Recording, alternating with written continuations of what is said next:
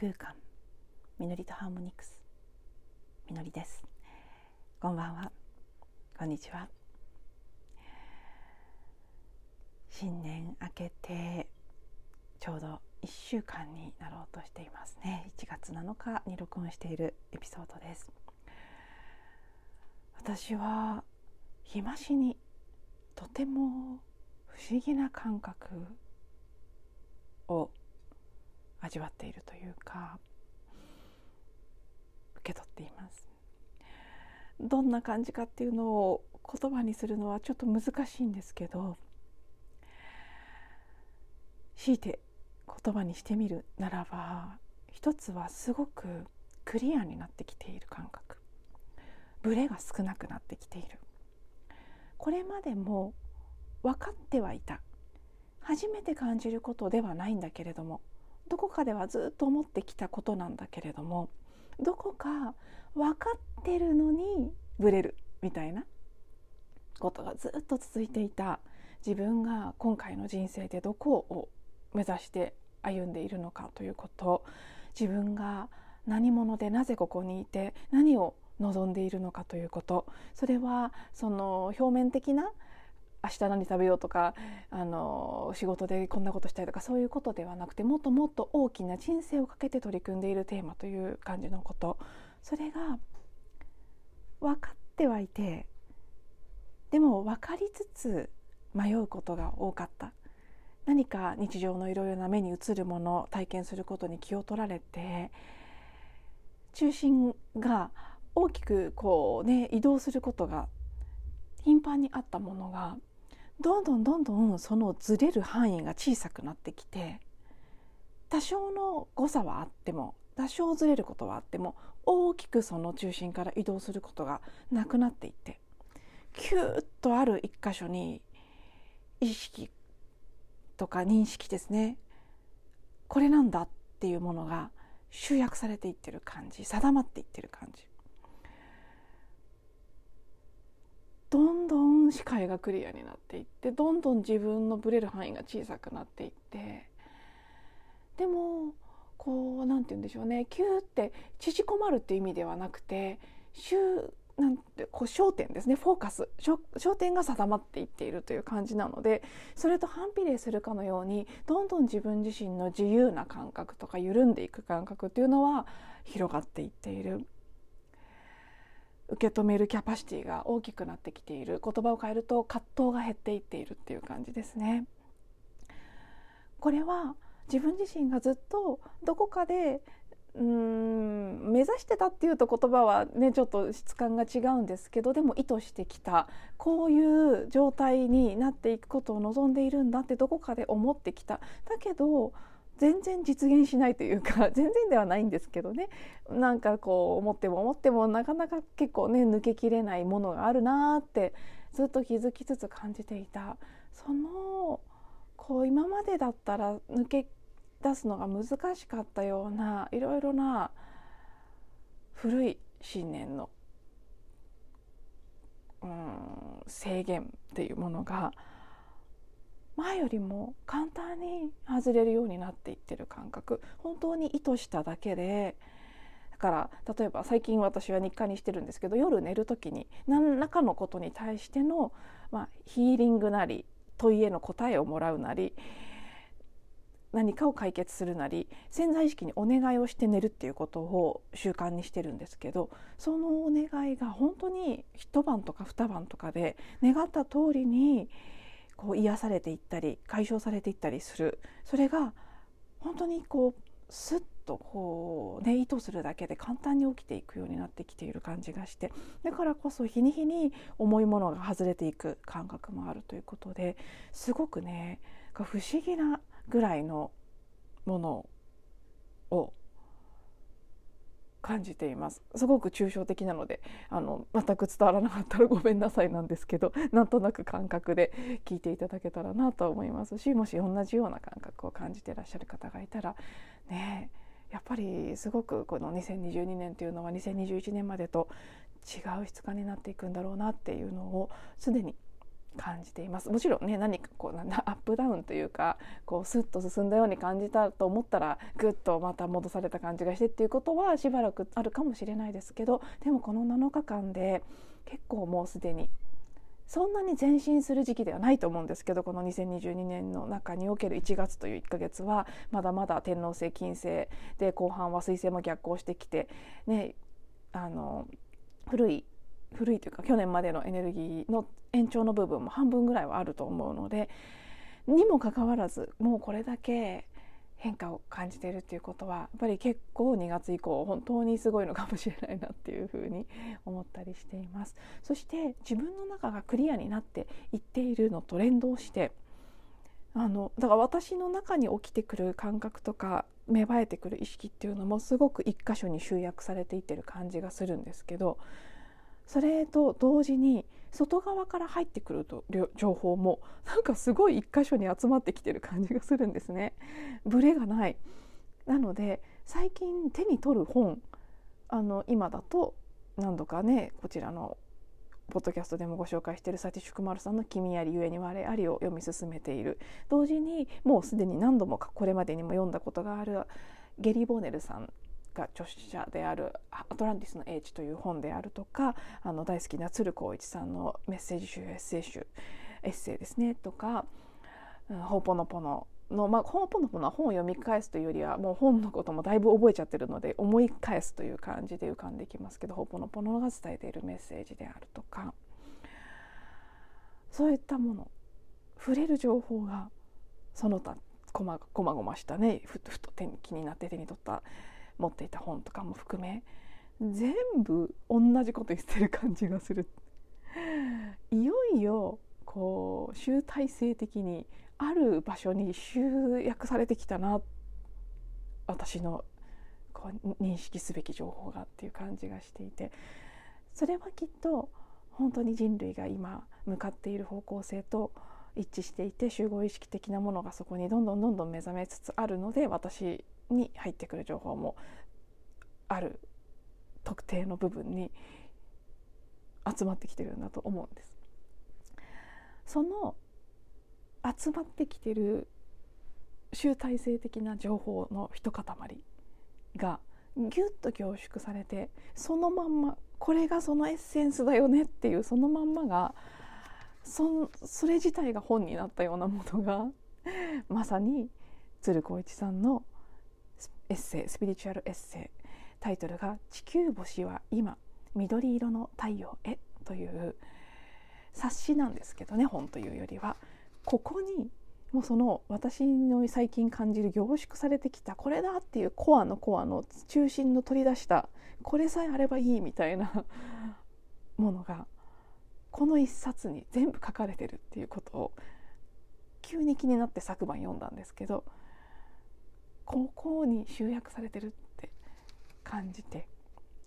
このエッセイはもともと「アネモネ」という雑誌に1996年の10月から1997年の8月にかけて掲載されていたエッセイを一冊の冊子にまとめたものなんですね。冊子自体は2004年に、えー、集合人編集局さんから発行されています。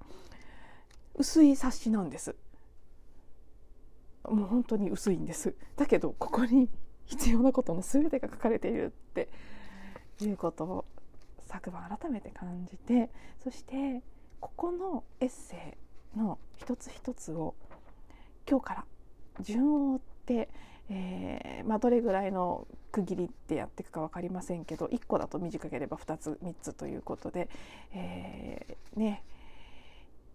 まとめていくかもしれませんけれども順番に内容をご紹介しつつ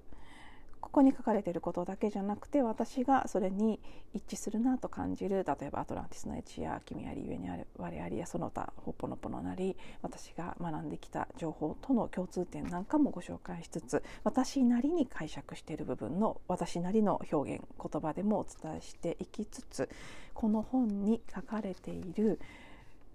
これだよまさに今そしてこれから必要なことはと私が感じている英知ですねその情報をお届けしていきたいそんな連載をしていきたいなというウォントが芽生えたので今日からしばらくこの「地球星は今緑色の太陽へ」から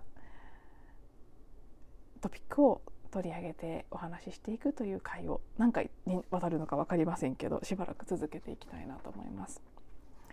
なぜならば本当にこれが今こそ必要な情報だと明確に感じるからです。そしてその情報その今こそという感覚はもうまさにこの本のタイトルでもありますけど地球という星そのものから発せられているメッセージだというふうに感じていてだからこそ私も今ねそれを地球と連動するような形で感じていてこのこと地球からのメッセージを伝えたいという感覚でお話ししていこうということですね。今日は、まあ、このね前段がだいぶ長くなりましたからこのタイトル「地球星は今緑色の太陽へ」というタイトルと冒頭の一番最初のページにある文章をご紹介してそれに関して少しお話しして終えていきたいなと思います。ではね開いて最初のページに書かれている文章を読ませていただきます。私たちの住むこの地球星は大きな変化を迎えようとしています。それは石油や原子力などのエネルギー源の移り変わりをはじめとする物質的な面。そして人の心の在り方。崇高な力への憧れという精神的な面。地球星全体に対する私たち人間の責任の在り方などあらゆる方面で起きてくることでしょう。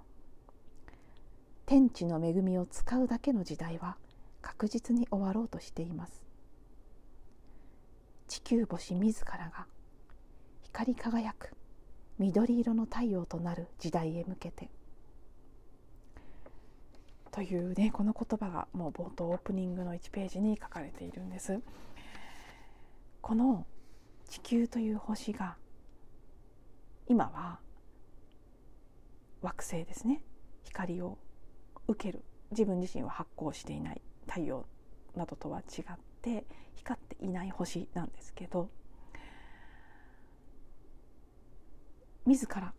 光り輝く緑色の太陽になる時代。いうことを言っている。実はこれは私はこの鶴さんの本なりメッセージ集なりだけで見た情報ではないんです。地球という星が今アセンションをしようとしているしようとしているというよりはもうしてし始めているということはスピリチュアルな世界でもう何度もいろんなところで語られていることですがそのアセンションをしていくとどうなるのかという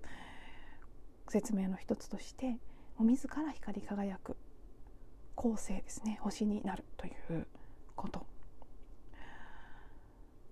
この表現が、ま、本当に物理的にあの、ね、燃えて熱を発して光り出すのか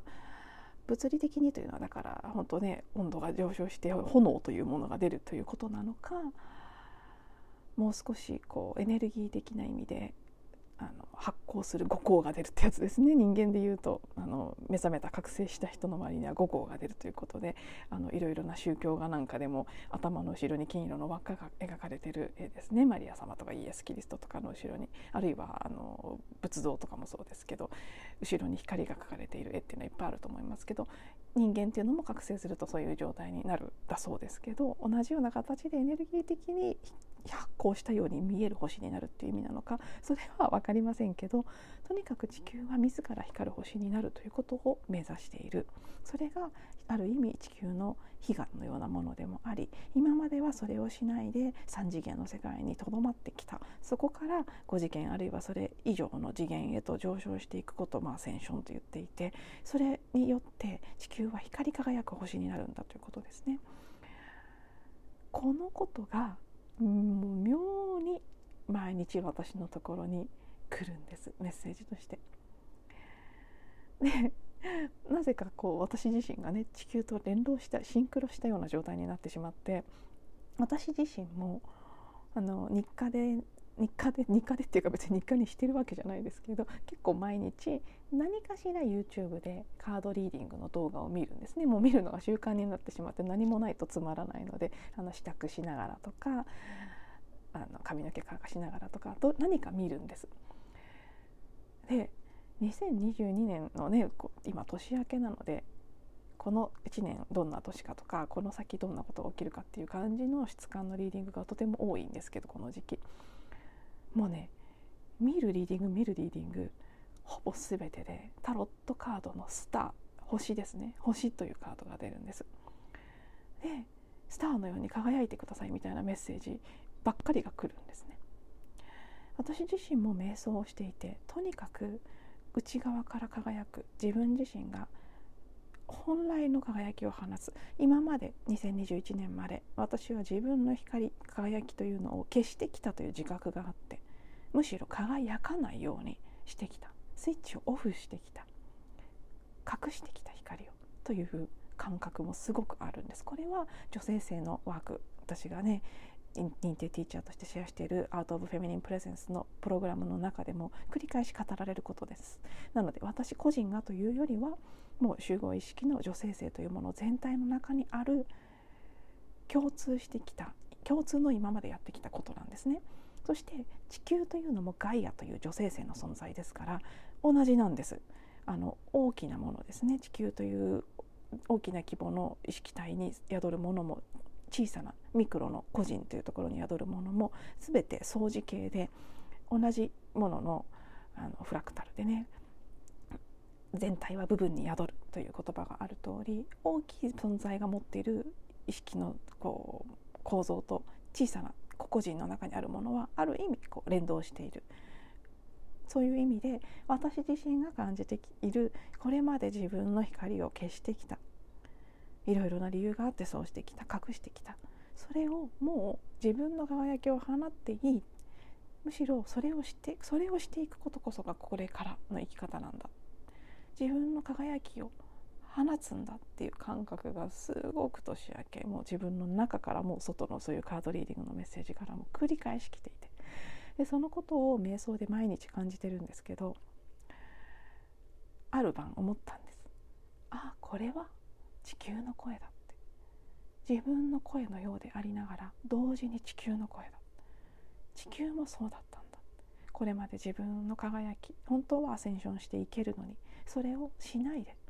3次元の世界にとどまってたくさんの地球をね本当に侵害するような搾取するようなことを人間はいっぱいしてきたんですけどそれにも文句一つ言わずその全てを受け入れてきた。全ての母体として土壌としていいことも悪いことも全部受け止めてきた。そして自分の輝きというのは抑えてきた。でももう上がるんだ次元上昇して光り輝く存在になるんだって地球が決めたんですね。そしてその破片のようなねフラクタルのコピーのようなものが私たちの意識にも特に女性性のことをテーマに何かそこにねこう共鳴するものを感じるような人たち早くそ地球と一緒にそれをやろうと決めてきた魂の存在たちスターシードと呼んでもいいですけどそういう人たちの心の中には同じそのかけらというかねスイッチというか破片があって全部が一斉に目覚め始めてるんです多分。なので私にもそういう感覚が起きている。だから今ねこの、まあ、鶴さんもそのことをね地球星は今緑色の太陽へということで地球自らが光り輝く緑色の太陽となる時代が来るんだということを僕ね1996年20年以上前に語られてるということでこれはすごいなと今日改めて思いましたけどそれがどういうことなのか。私たちもそうですし地球もそうですし光り輝く存在になるアセンションしていくっていうのはどういうことなのか。そのために何が必要なのか今までの世界はなぜこうなっていたのかっていうことなんかがもう本当にこの薄い冊子のエッセイにぎゅっと凝縮して書かれているので明日から順を追って少しずつ私なりの解釈も加えつつお話ししていきたいと思います。はい、では今日も最後まで聞いていただいてありがとうございます。ちょっとね分かりにくい箇所もあったかもしれませんが徐々にもう少し細かく分割して説明していきますのでご興味ある方は是非お付き合いいただけたら嬉しいです。ではまた次のエピソードでお会いしましょう。